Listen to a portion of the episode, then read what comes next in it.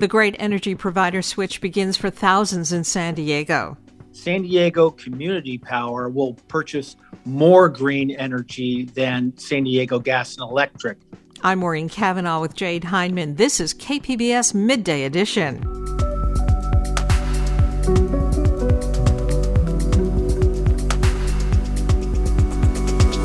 California's new food waste recycling program rolls out slowly in San Diego. An estimated 40% of food is thrown away. And as a matter of fact, when you look at the landfill, 20% of the garbage in the landfill is food waste. So we just throw away a tremendous amount of food. Chinese New Year celebrations will welcome in the Year of the Tiger, and we'll hear about a play that challenges stereotypes opening soon at the San Diego Rep. That's ahead on Midday Edition.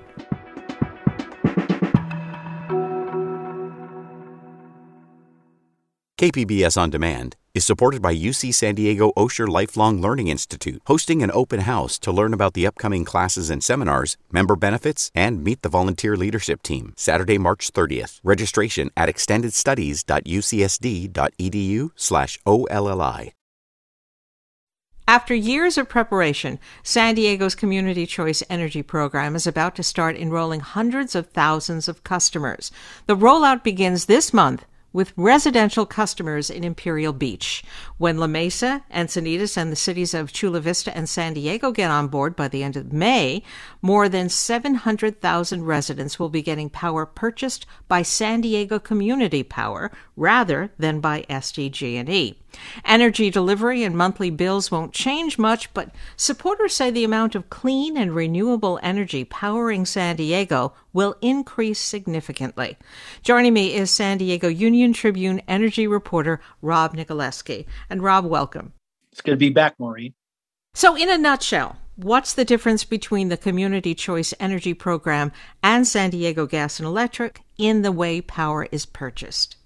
Well, as far as the way power is purchased, San Diego Community Power will purchase more green energy than San Diego Gas and Electric does right now. Right now, when you take a look at the renewable portfolio of SDG&E, it's about 31%. When San Diego Community Power takes over, the default rate program for residential customers will be about 50% renewable energy. So it's a little bit more renewable energy, some 19% more. SDG&E's profits go to shareholders. Where do San Diego Community Power profits go? Well, first of all, SDG&E profits go to Sempra, which is the uh, holding company of San Diego Gas and Electric.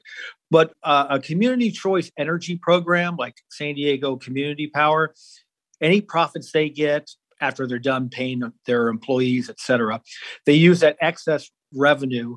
They take that and they invest it in renewable energy projects around the area. They end up buying and purchasing solar power and solar farms, wind farms, energy storage, battery storage programs, things like that. So, does this changeover mean that SDG&E is out of the picture? No, not at all. Probably the best way to look at it is when you think about a utility company, a traditional utility like San Diego Gas and Electric, they do all sorts of things. They do transmission, they do distribution of the electricity.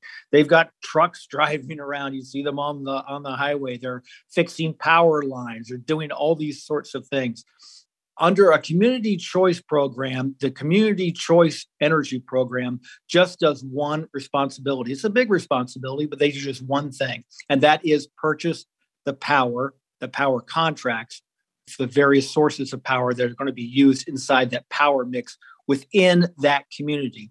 But all the other responsibilities that I've mentioned, that is still the responsibility of a traditional electric utility like San Diego Gas and Electric. Now, residents in Imperial Beach are first in this particular rollout. How will customers be informed? They'll get notified. Altogether, they'll get four notifications two before and two afterwards, just to let them know what's going on. And so they'll be notified starting about 60 days before the transition is made, and then they get updated. And are our monthly bills going to look different? Only slightly. You will still, if you're in these five cities that you mentioned that are joining SDCP, if you're in those five cities, you will still only get one bill and it will come from SDG&E. But within that SDG&E bill, when you look at the details of the bill, it'll mention one specific thing. It'll say power generation. And that is what the power generation that SDCP rather than SDG&E is getting for you. What about customers who have rooftop solar? What's going to change for them? They will transition over to San Diego Community Power. So if you're a NEM customer, net energy metering customer, that program that you were under under SDG&E will transfer over and you'll now be a San Diego Community Power customer. And the only difference there is going to be that you'll get a slightly better deal when it comes to the excess energy that you sell back to the grid if you are a solar customer. You'll get a little bit better deal under uh, San Diego Community Power than you get with SDG&E. What about regular energy customers? Will they see their bills go down? They'll go down slightly. Only but it'll you'll save if you're a residential customer, you'll save about one percent. Now, four or five years ago, when San Diego Community Power was first sold to uh, the uh, City Council of, San Diego to approve this, they were estimating about a four or five percent discount. But things have got have changed on the energy landscape, and the energy contracts have gotten a little bit more expensive in the last few years. So they they say that that's the big reason why instead of a four or five percent discount on your rate, you're only going to get a one percent discount. And what happens if a customer doesn't like this change? Do, do we have any option to stay with SDG&E? You can. You can stay with SDG&E. They can do that for free, but the uh, responsibility is on the customer to contact San Diego Community Power and say, I want to opt out. But if you want to opt out, you can do so and you can do it for free. If after 60 days you want to opt out, you can, but you have to pay a nominal fee. It's about a dollar and 25 and you can get transferred back over to SDG&E. So if people do nothing, they're just automatically going to be transferred over to SDCP program. That's exactly it. It's an interesting dynamic in the sense that you're going to be transferred over. That's the default position here. And I've asked during the time I've been covering this story, you know, what was the rationale behind that?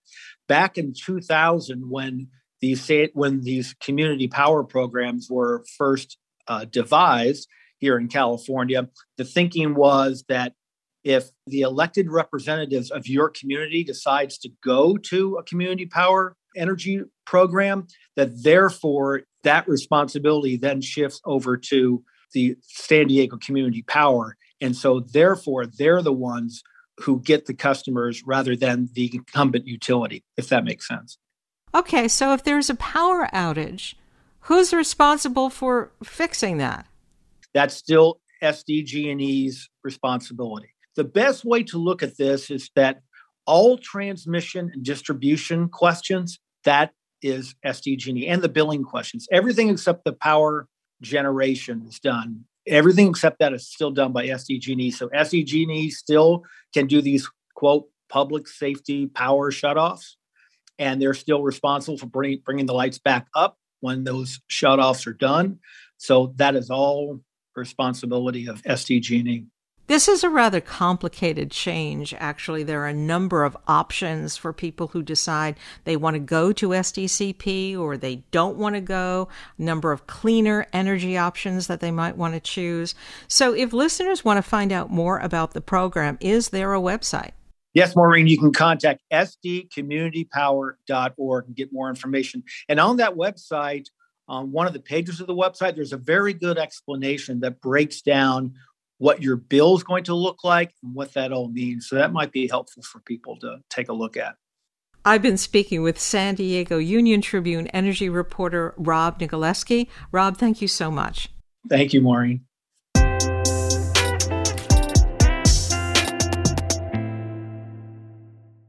A new state law will require food scraps be composted instead of being tossed into landfills. While the change presents many environmental benefits, it also highlights the county's limited capacity when it comes to managing food waste. KPBS science and technology reporter Tom Fudge has been covering this and joins us now. Tom, welcome. Thanks very much, Jade. So, can you start by telling us a little bit about Senate Bill 1383 and what changes it brings?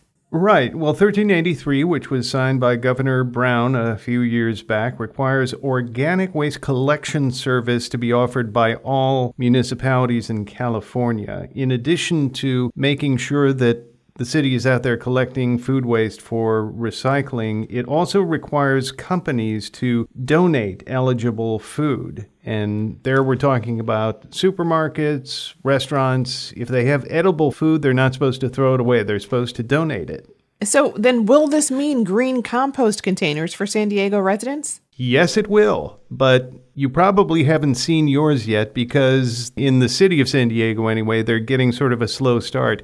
I talked to Ken Prue, who is with the Environmental Services Department, and he says they expect to truly roll out um, their green waste recycling program this summer. Even though they're required to do it now, they need a little time to get everything in place. That's what I was told. And independent environmental organizations across California have been doing this for years. Why is this practice only just now becoming law?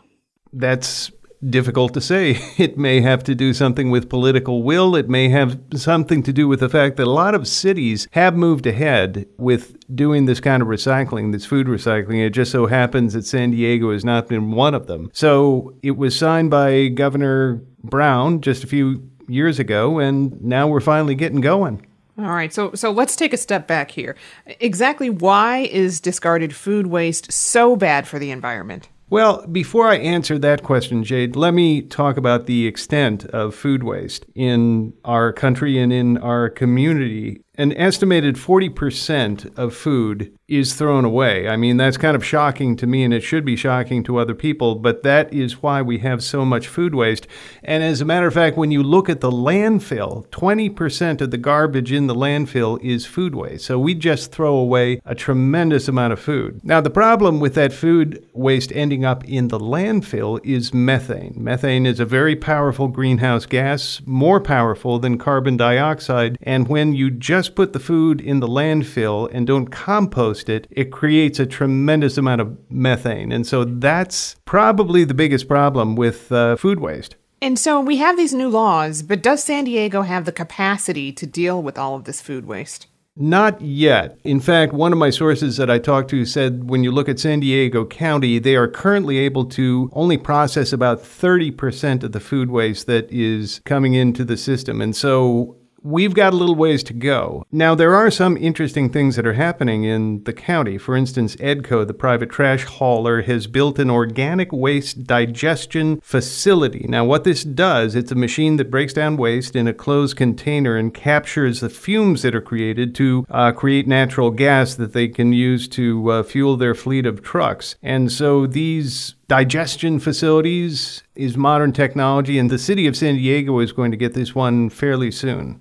Can you give us a few of the benefits of composting and why it's so important? We already talked about methane. When food is composted and not just put in the landfill, that means that it breaks down in a in a certain way. And in that certain way it does not produce the kind of fumes, the kind of methane that is created when you put it in the landfill. Also, when you create compost and apply it to the land, it is actually it actually behaves like a carbon sink. In other words, that compost applied to the land will suck carbon out of the air. So it has a very positive effect in that way too. You report that the region has long had few resources for dealing with food waste. What can you tell us about that? Well, the city of San Diego has had a yard waste recycling program for quite a long time, but they have just, until they were forced to by this law, got a kick in the seat of the pants, as one of my sources, uh, in the way that one of my sources put it. They just didn't take the steps that they needed to do to recycle food waste. They didn't have the green containers. Uh, they didn't really have the capacity at the landfill to deal with all of this waste. Now they have to do it. And so they are taking those steps. Like I said, they say that they the city of San Diego is going to create its own organic waste digestion facility. They are revamping some of their practices when it comes to composting to deal with this, but uh, they're not at a point where they can deal with all the food waste. Hopefully, that will happen fairly soon. So, how does San Diego stack up against other cities or regions with food waste recycling? Well, you know, Jade, uh, one story that I can tell is I visited the city of Toronto in Canada, and this must have been about 15 years ago. And when I was there, and I was just visiting, I didn't live there, but even visiting, I remember that the place where I was staying, we had to take our food waste and put it into a certain container so the city could pick it up. That was 15 years ago. And San Diego is just starting to do this now. So there's no question San Diego is behind the times. Uh, I talked to a person with the Environmental Services Department, and he said in the city's defense that it's kind of difficult for the city of San Diego to create new processes like this because of the People's Ordinance. And the People's Ordinance prevents the city of San Diego from charging single family homeowners to pick up the garbage. And so they can't raise the rates. And that's one thing that does make it difficult for San Diego. Tom Fudge is KPBS's science and technology reporter. Tom, thanks so much for joining us. Thank you, Jade. Happy to do it.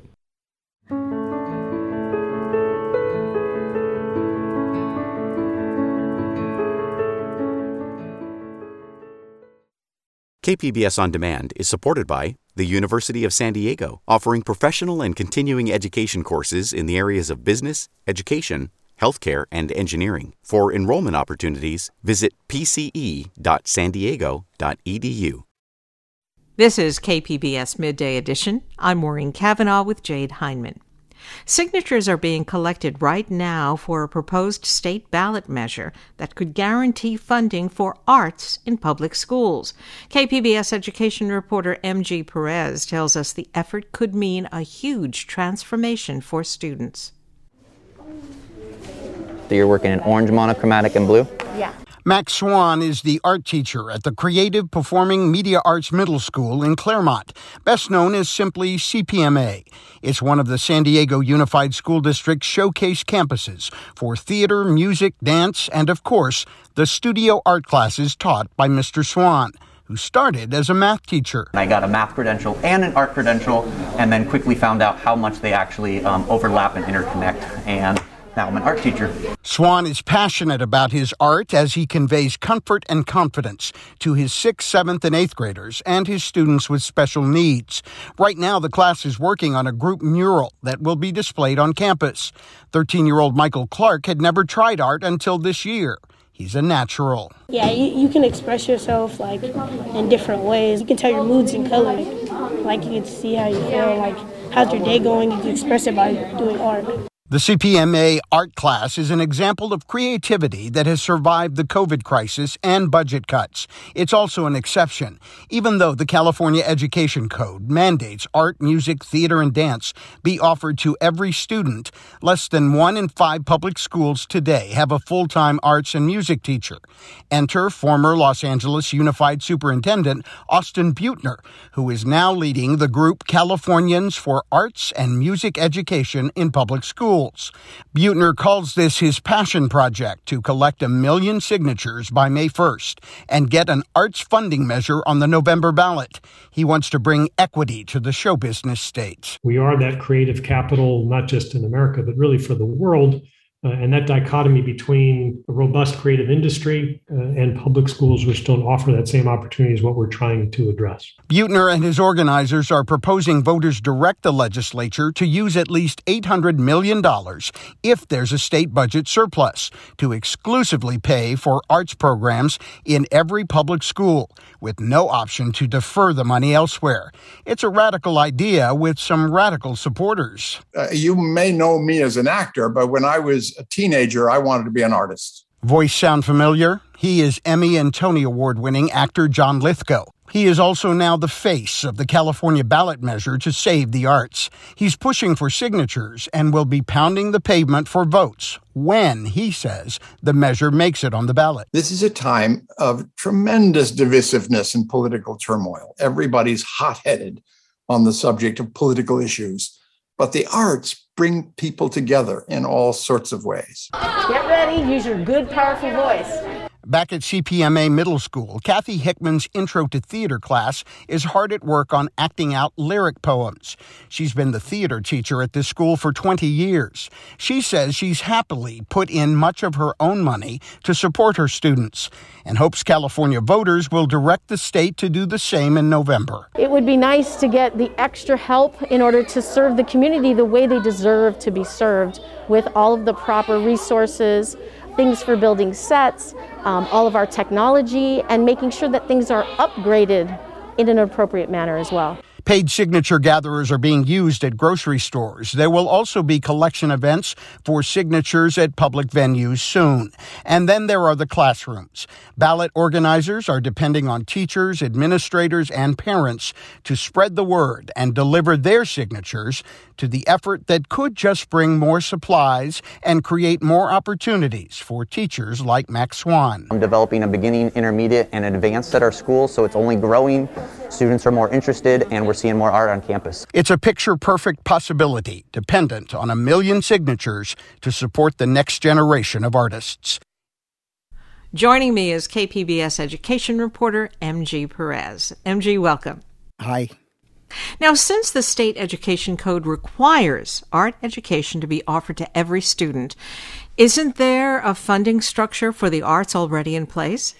You would think there would be, but as uh, has been the case for California and much of the country, uh, the economy uh, has not always been great. And so funding that might have been channeled to arts in the past uh, are the first to be cut. And that is the reason this ballot uh, measure is being proposed, so that there is a guarantee that the state does have to spend money on arts. Tell us, though, what is the reason that only 20% of California schools have a full time arts teacher? How did that end up that way? Well, it really is a matter of budget cuts. Uh, when you're looking at school budgets, uh, the first thing to go would be the arts program because it's about reading and writing uh, and uh, arithmetic, as the saying goes. And so, when those needs need to be met, uh, cutting the arts program, the music program, the drama program, that's really become the place to go. And as a result, there are so many children who are not enjoying the benefit of that kind of education. Now, the way this ballot measure is constructed, it sounds like arts funding would only be available when there was a budget surplus. Is that right? That is correct. Uh, the organizers will tell you that they have room for uh, putting more detail into it that might come up with other uh, uh sources for funding. But because the surplus has been so significant over the last few years, they thought this was the opportunity to really strike and uh, put that money to use uh, for our children uh, in regards to the arts and their education. Now, you spoke with teachers and students who were involved in painting and acting.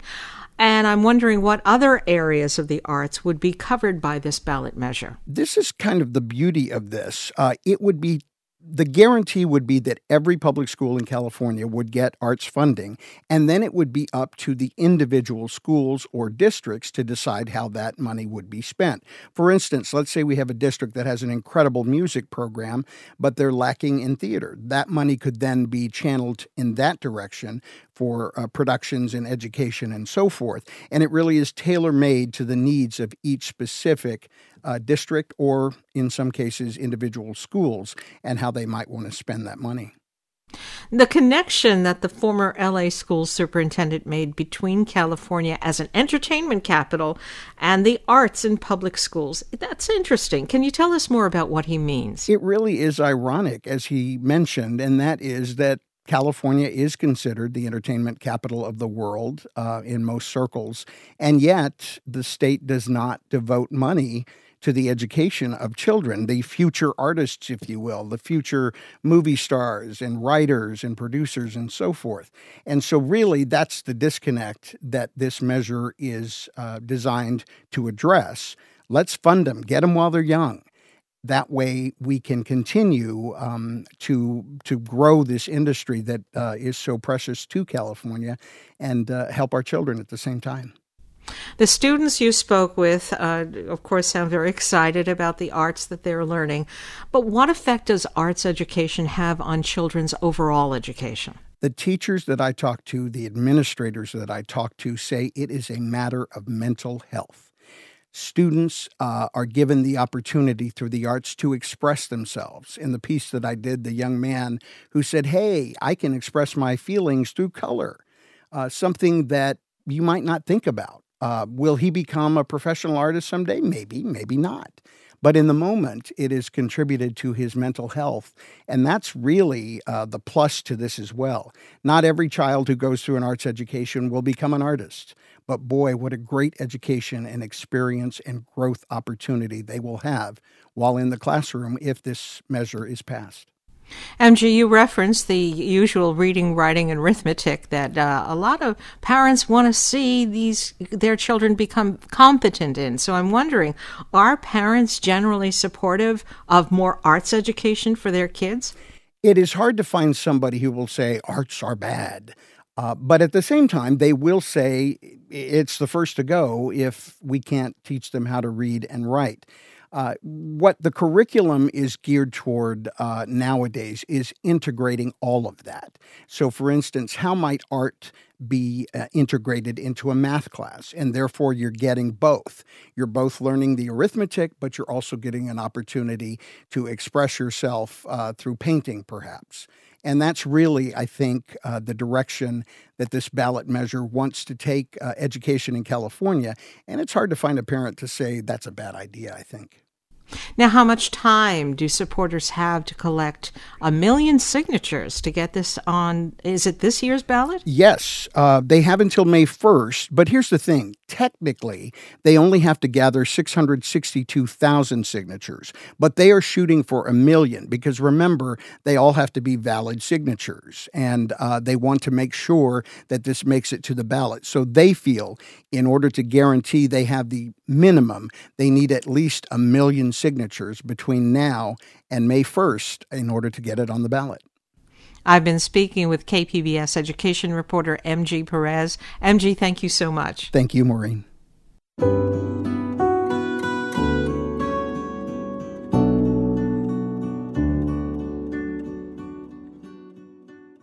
Tomorrow is the Chinese New Year, also known as Lunar New Year, and along with the New Year comes celebrations with loved ones all over the world.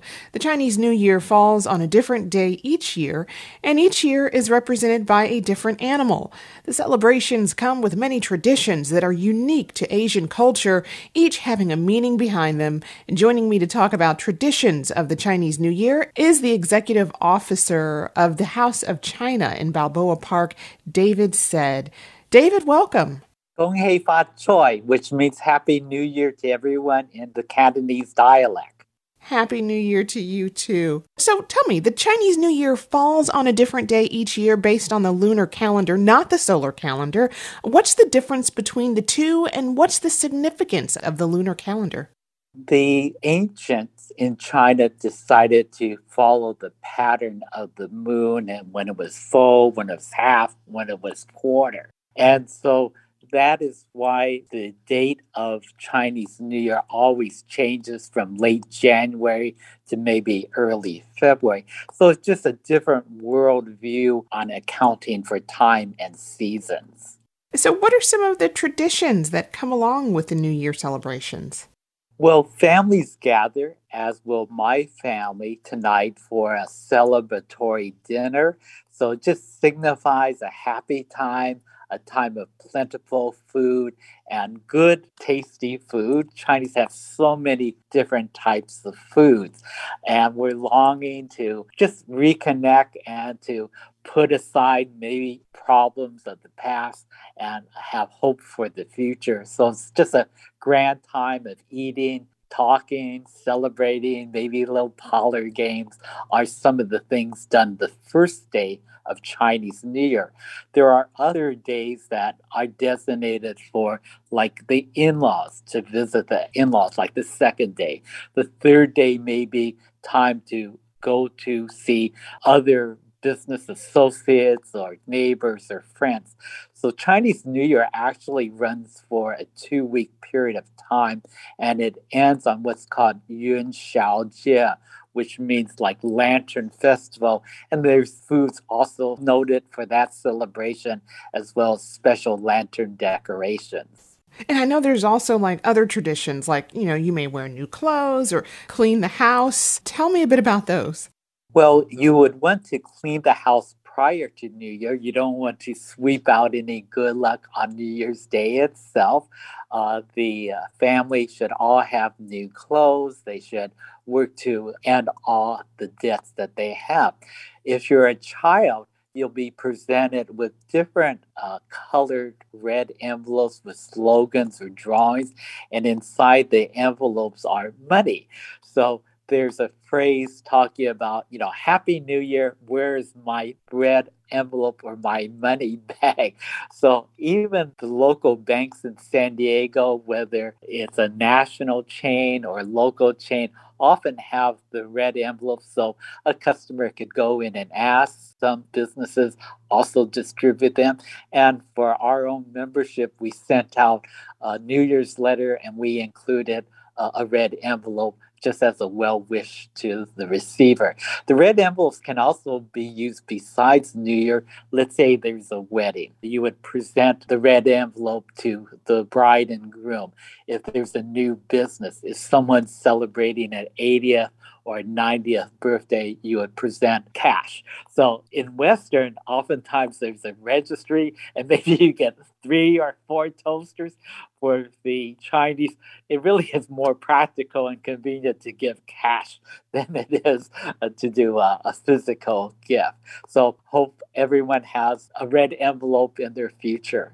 And red is a color of significance for the Chinese New Year. What does the color red symbolize for the culture and the celebrations? The red is such a rich, happy color. You see them on temples, you see them in the red dresses that some of the ladies will wear, and you'll see the red in uh, children's clothing. So it's just a rich, warm color, and it just represents good fortune and happiness. And 2022 is the year of the tiger. What meaning does the tiger have for the new year?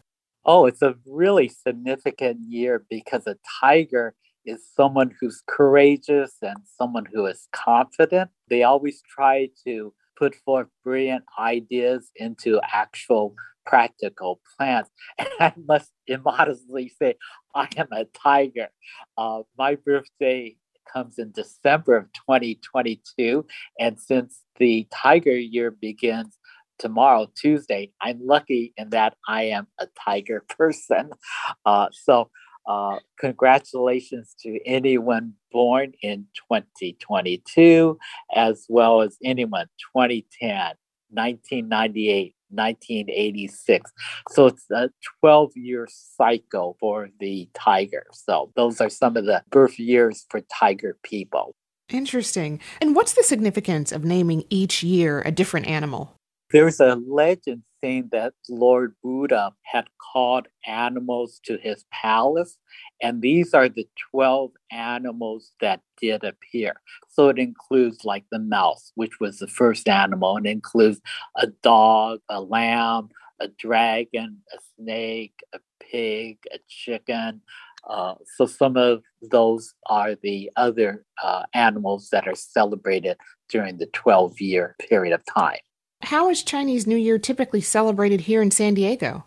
Typically, there are a number of events such as street fair, dinners hosted by clubs and organizations.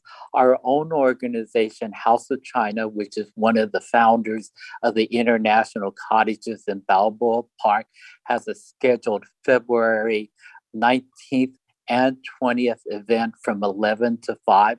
So we have several lion dance groups, cultural dance groups, music, even like hip hop dance. And we also will have people doing calligraphy. So there's a sample or a souvenir for them, and a variety of food booths as well. Something is coming up next week in Old Chinatown. San Diego did have a tiny Chinatown, and there's going to be a lion dance, and it's going to coincide with the naming of Tom Hom Drive at 3rd and Market Street. He and his family uh, were one of the pioneers of the San Diego Chinatown that existed oh in the 1910s 1920s so people are welcome to that celebration at 10 a.m but the big one this year is balboa park the February 19 and 20 as other organizations that were scheduling, you know, our indoor venue is not practical, but our fair, of course, is out of doors. So we're glad to welcome the public. But, you know, we still would advise people to wear masks and to keep distance as much as possible. And that leads me to my next question. Have Chinese New Year celebrations been impacted by the pandemic, and does that persist this year? Well, I think the Chinese community has been in existence locally for hundreds of years and internationally for thousands of years. So the Chinese are very resilient. So last year, because it was full lockdown, multiple organizations such as our own and the Chinese School of San Diego, we did virtual programs where we had music, dance, a lion dance, cultural segments, uh, that shared the rich history of the Chinese and was a way for people to still gather, but gather virtually. Uh, we at House of China in our newsletter had pictures and demonstrations on how to fold the red envelopes into like paper balls or fans. And we included things like recipes so people could still enjoy foods that were savory, tasty, and significant to them. I've been speaking with the executive officer of the House of China in Balboa Park, David Said. David, thank you so much for joining us and Happy New Year. Well, thank you very much. So, San Tai Gin Hong, which means have good health for the next year.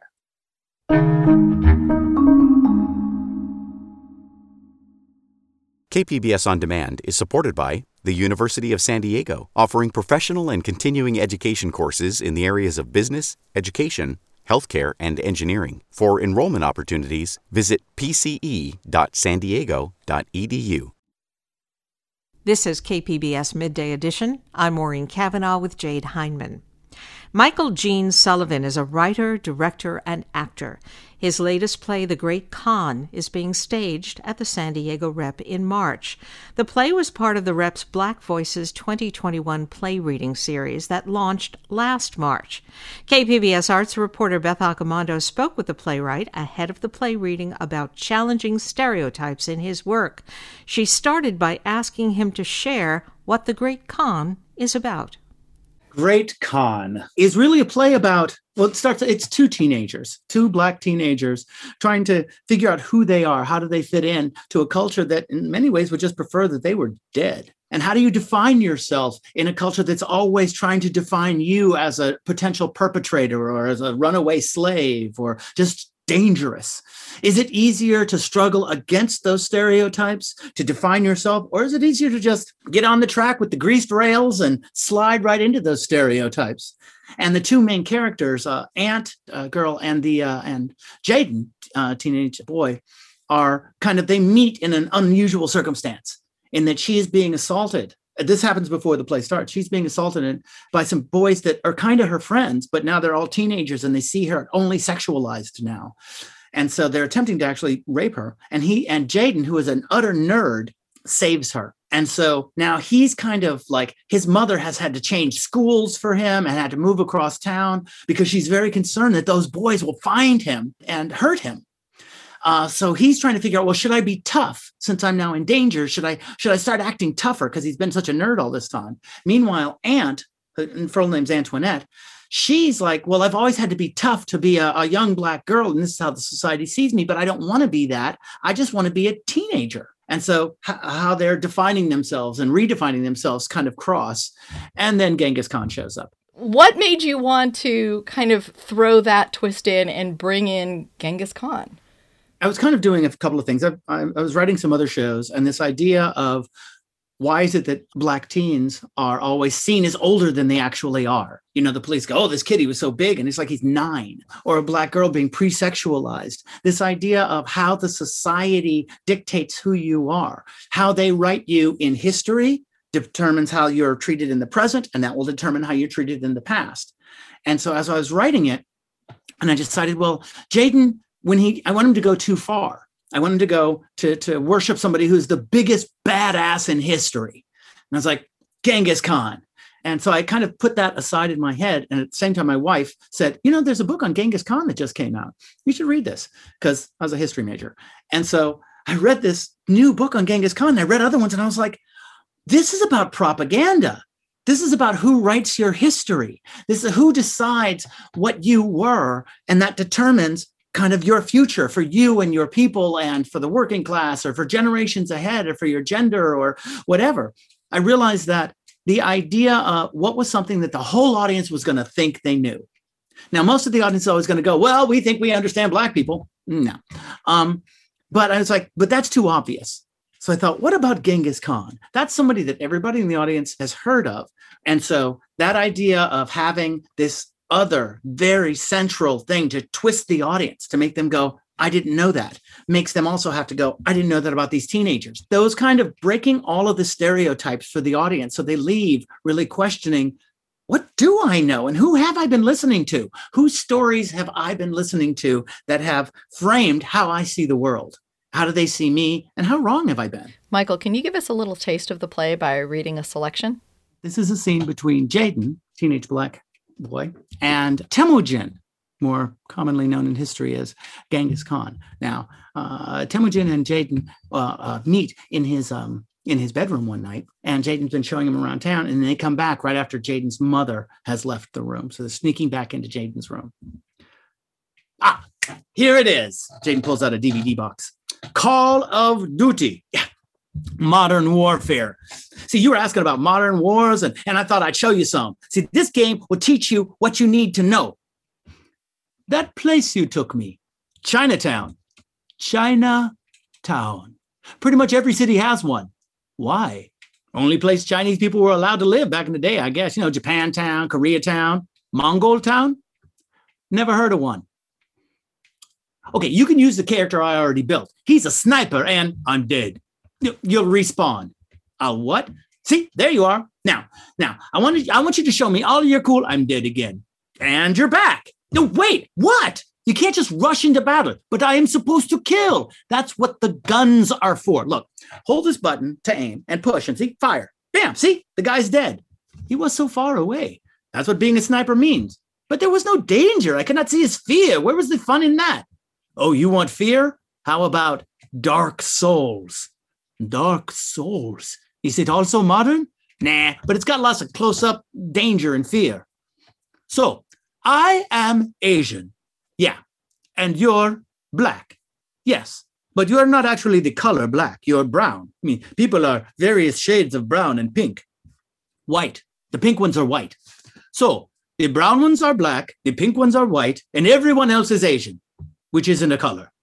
Oh, except for the Indians from India. They're brown, but they're Asian. And the Native Americans are also brown, not black. And they used to be called Indians. What are they called now? Native Americans. What do they call themselves? I don't know. Why don't you know what people called themselves? I don't know.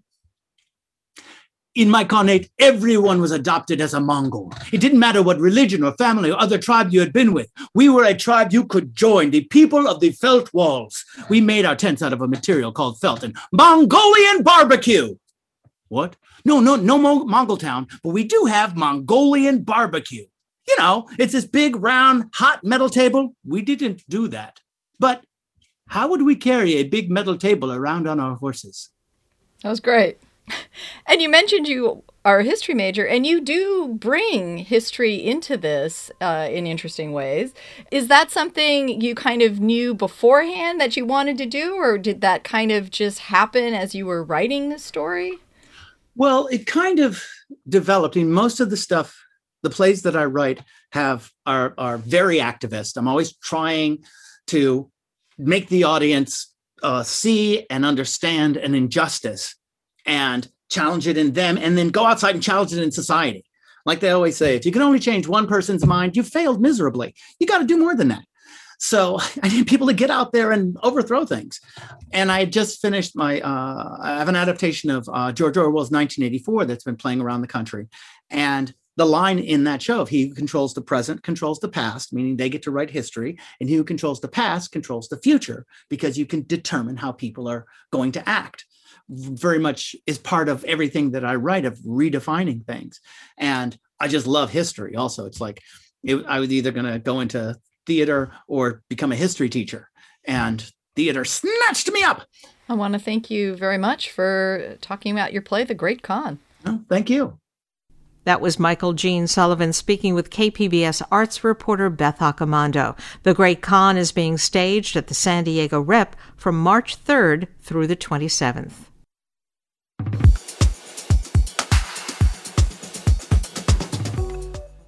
KPBS On Demand is supported by the San Diego County Toyota dealers, whose commitment to customers extends to giving back to the community and who are proud to support the City of San Diego lifeguards with their important role of keeping our beaches safe. Toyota, let's go places.